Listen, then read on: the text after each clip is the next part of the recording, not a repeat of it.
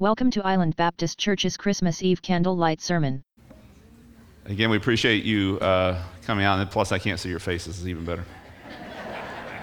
appreciate you coming out and celebrating with us the Savior, and, and it's a privilege of our church to have you here and so many visitors from so many places. And a large part of our ministry is that, and part of our purpose in being here on the island in a place where, where there is a lot of people like you uh, is, to, is to provide a place uh, for occasions like this and for any other occasion, and also for our local church. And so, again, we're, we're grateful for that. Familiar with uh, the popular Christmas hymn? I heard the bells on Christmas Day. Remember that? Henry Wadsworth Longfellow wrote that. You know any of the history of that? I'm going to read you the first line, and then I'm going to give you a little history lesson because uh, it's significant. I think it's significant for just for the sake of the hymn, but also for the sake of us.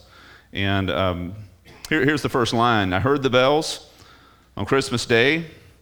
Their old familiar carols play. Wild and sweet, the words repeat of peace on earth, goodwill to men. Sound familiar now? Here's a little history. Uh, Henry wrote this Christmas Day, 1863. Any history buffs here can tell you 1863 was a tough year for the United States of America. We were in the middle of the Civil War. And he wrote it on Christmas Day, less than six months since the Battle of Gettysburg and of Vicksburg, where uh, tens of thousands of Americans killed each other. It's unthinkable, isn't it? That is our history. His own son Charlie was recovering at home from wounds he sustained in the Battle of New Hope Church. It was, uh, um, it was a sad song for him. It was when there was anything but peace. And so we can understand why, if you know the song, why it turns a little dark for a while. So I want to read the, the first line again and then go on to the second line. Here's what it says. And I heard the bells on Christmas Day and their old familiar carols play, and wild and sweet the words repeat of peace on earth, goodwill to men. And in despair I bowed my head. There is no peace on earth, I said, for hate is strong mocks the song of peace on earth, goodwill toward men. 150 years later, here we are with how much more peace? Now we can feel it, can't we? There's not a lot out there. Um, where is this peace that the angels promised? Peace on earth, goodwill to men. Why don't we have it? It's almost uh, reminiscent of the words of the prophet Jeremiah, who says, They cry, Peace, peace, when there is no peace. sounds more accurate, doesn't it? Certainly more applicable. Some wiseacre said that peace is that quiet interlude that comes while people are reloading. 5,000 years of recorded history, 15,000 wars on this planet. We're not very good at peace, y'all. We're not very good at it. And we certainly don't have it. And we certainly can't produce it, even though we've had dreams and aspirations to that effect. In fact, the dream of the past was that education of the masses would make the difference. It was the dream of communism, it was the dream of socialism, it was the dream of capitalism. You make them smarter, make them more prosperous, they'll have no reason to fight. And of course, the most prosperous and the smartest nations that the world had seen to that date fought World War I and World War II, and then out goes the window, through the window goes the aspirations of these systems that claim somehow that peace was through education. Uh, we're not very good at having peace. One of the craziest laws that there is seems to be the disturbing of the peace. How can you disturb something that you do not have? Peace, listen, cannot be taught, cannot be bought, cannot be educated, cannot be enforced, can only be received. See, that's our problem. It's, it's a gift, and you have to accept it. A lot of Christmas gifts sitting underneath trees today, wherever you're going to be going back to, in my home and your home.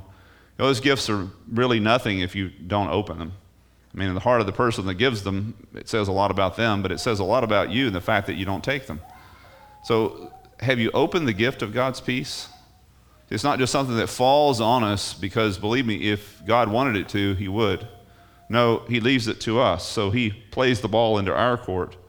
And now it's our turn to play. And the play is you have to accept his terms of peace. And these words are not my words, these are the words of the Prince of Peace himself, Jesus Christ, whose birthday we're here to celebrate. Listen to what he says in the book of John 14. He says, Peace I leave with you. What words? My peace I give you. I do not give you as the world gives. Do not be, let your hearts be troubled. Do not be afraid. Not as the world gives, right? Again, how can the world give something that it does not have? But the Prince of Peace has it. You think about the stories that we can recall if you're familiar with anything in the scriptures, you can recall some beautiful stories. For instance, the, the, the storm on the waters, uh, the disciples who mostly were fishermen and been, been living on those waters, they all thought they were going to drown. The same storm that, that, that drove them crazy was the same storm that put him to sleep. What has he got going on, you see? An incredible peace, an unexplainable peace. 5,000 mouths. How many mouths are you going to be feeding tonight? 5,000 mouths Jesus had to feed on one occasion with no anxiety whatsoever. So, six or eight extra people show up tonight at your house. Is that going to be rough for you? We stress over so many small things. Jesus, who is not just giving of peace, but who is the Prince of Peace, and those who come to him and receive the gift of peace have, have the kind of reactions like a like a person like Peter, who, who before was pretty tempestuous, who, who after receiving God's gift of peace through his son Jesus Christ turned into a person like this. It was the night of his execution. He's laying in a jail in Jerusalem. God sends an angel to rescue him. Remember the story, the book of Acts. Remember what the angel had to do to wake him up? Had to kick him in the side. So you're being killed in the morning and you sleep like that? How many of us are having difficult sleeping for a lot less reasons?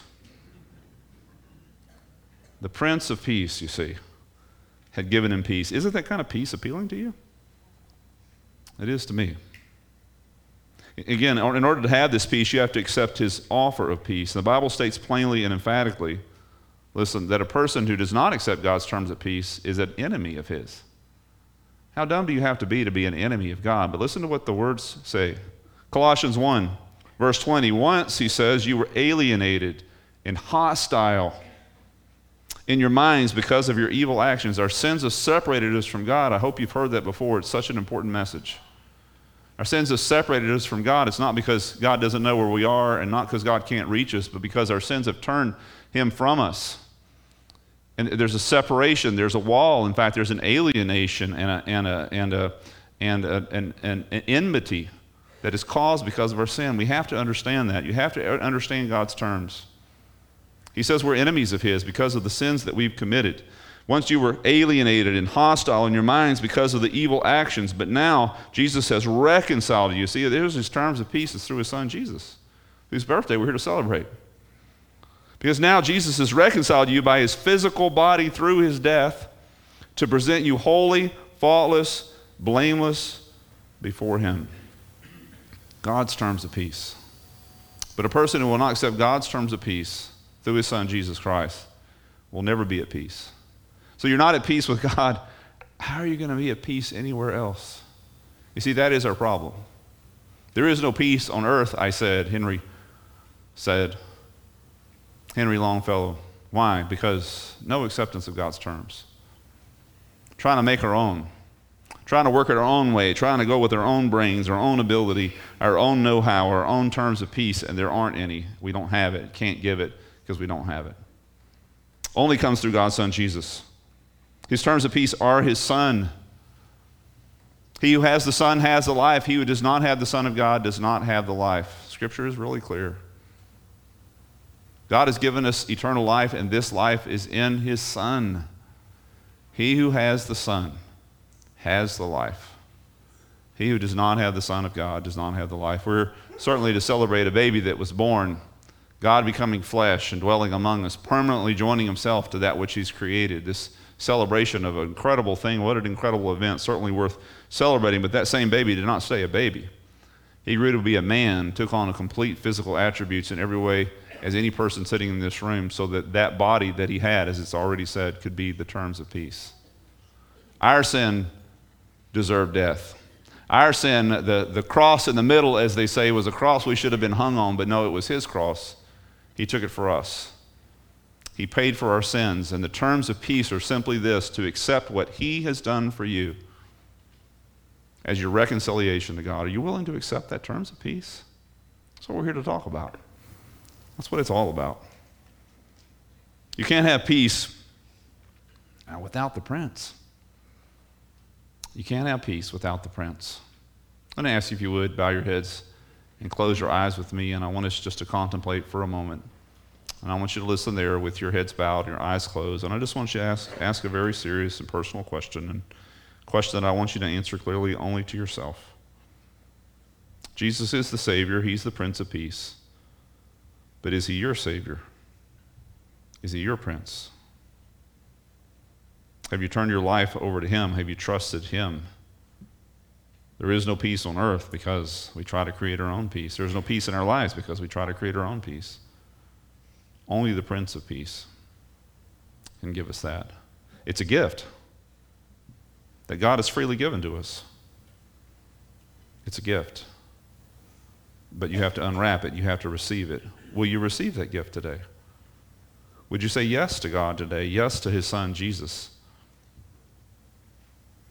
Here on His birthday, what a, what a great time to make things right with God. God, I thank you that I thank you for rescuing us. I thank you for sending us a Savior, the only Savior. We could not save ourselves.